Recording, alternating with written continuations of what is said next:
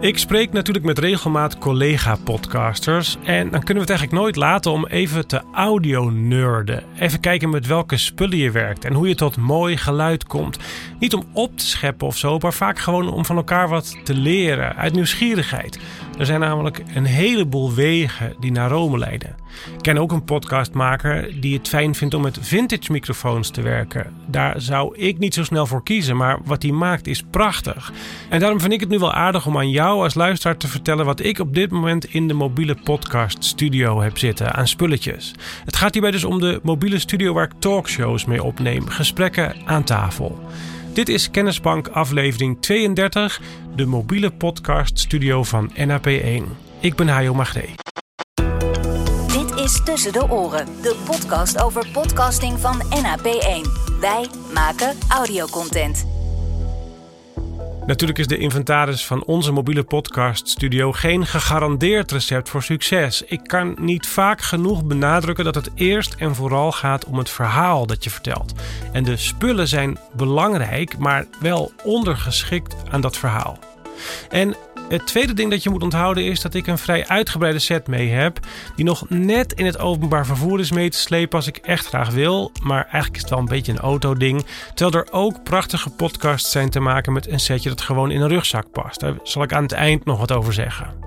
Nou, oké, daar komt hij. Wat zit er in die kist? Nou, laten we met die kist beginnen dan. Het is bij mij dus geen rugzak, maar een koffer op wieltjes.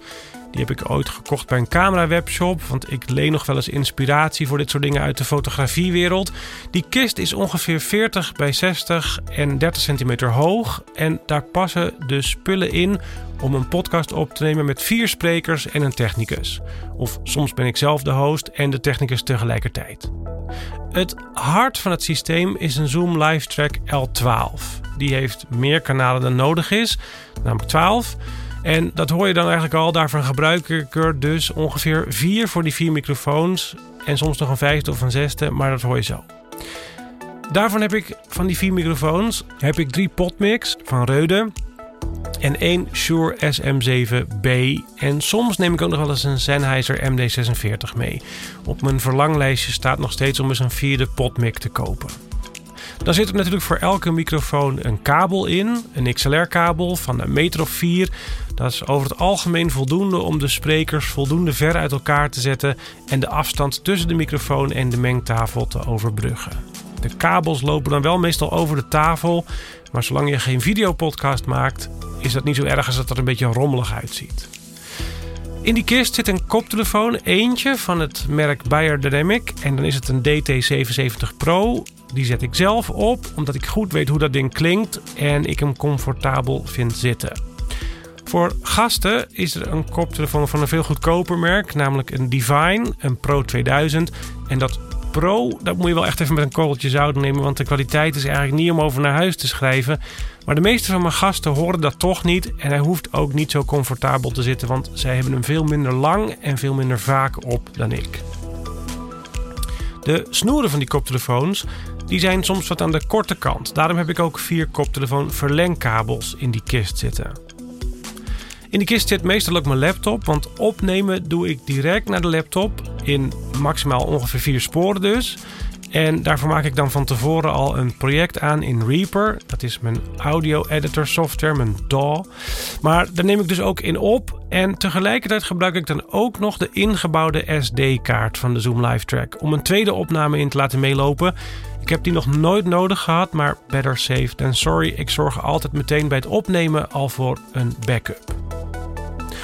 Als er muziek of andere fragmenten moeten worden ingestart tijdens de opname van de podcast, dan speel ik die muziek af met de laptop. Met een programmaatje dat Farago heet. Dat is een soort soundboard voor op de Mac. Voor Windows weet ik even niet zo snel een alternatief. Maar daarbij kun je van alle toetsen op je toetsenbord een geluid maken. Dus als je dan op Q drukt, begint er muziek af te spelen. En als je dan op D drukt bijvoorbeeld, dan komt er een uh, fragment uit een nieuwsuitzending wat je ergens voor hebt klaargezet. Farago heet dat programmaatje. En dat geluid van Farago dat komt binnen op een van de twee stereokanalen aan de, helemaal aan de rechterkant van de Zoom L12. Dus de Zoom Live Track werkt eigenlijk twee kanten op. Geluid uit de microfoons stuurt hij naar de computer en het wordt in de computer opgenomen. En tegelijkertijd gebruik ik de computer om geluid af te spelen. En dat wordt afgespeeld door die Zoom Live Track en is dus hoorbaar op de koptelefoons van de mensen die aan tafel zitten. Nou, er zit er natuurlijk een USB-kabeltje in de kist om verbinding te maken tussen die Zoom Live Track en de computer. Een voeding voor de Zoom Live Track. En met voeding kom ik trouwens op het volgende. Er zit een verdeelblok in. En dan netjes een zwarte. Ik hou niet van witte snoeren. Een verdeelblok met een vrij lang snoer eraan. Ik geloof een meter of vijf. En daarmee kan ik dan naar het dichtstbijzijnde stopcontact. En in dat verdeelblok, dat 220 verdeelblok, zit ook de voeding van de laptop natuurlijk. We doen nu tot in alle details. Hè? En ik heb ook nog een reservevoedingje voor de Zoom bij me. Want ik vind die voedingjes van Zoom kwetsbare dingetjes. En eh, eenvoudig om er een extra van mee te nemen. En je zal maar net zonder zitten als je helemaal naar Apeldoorn bent afgereisd. Ik heb een jack tulp kabeltje in de kist zitten voor als ik nog iemand zijn telefoon moet aansluiten of zijn laptop, omdat hij of zij zelf nog iets van geluid wil afspelen. Ik heb een rol plakband in de kist van dat zwarte spul, Gaffa. Die is altijd handig om een kabel mee vast te zetten of iets mee vast te maken wat kapot is gegaan. Ik heb er een heleboel Jan Willempjes in zitten. Want plakband moet je iedere keer weggooien. En dan gebruik ik van die rubbertjes. Jan Willempjes heten die. Om kabels mee vast te zetten. Zowel tijdens de opname. Dus zowel om kabels aan de statieven vast te zetten.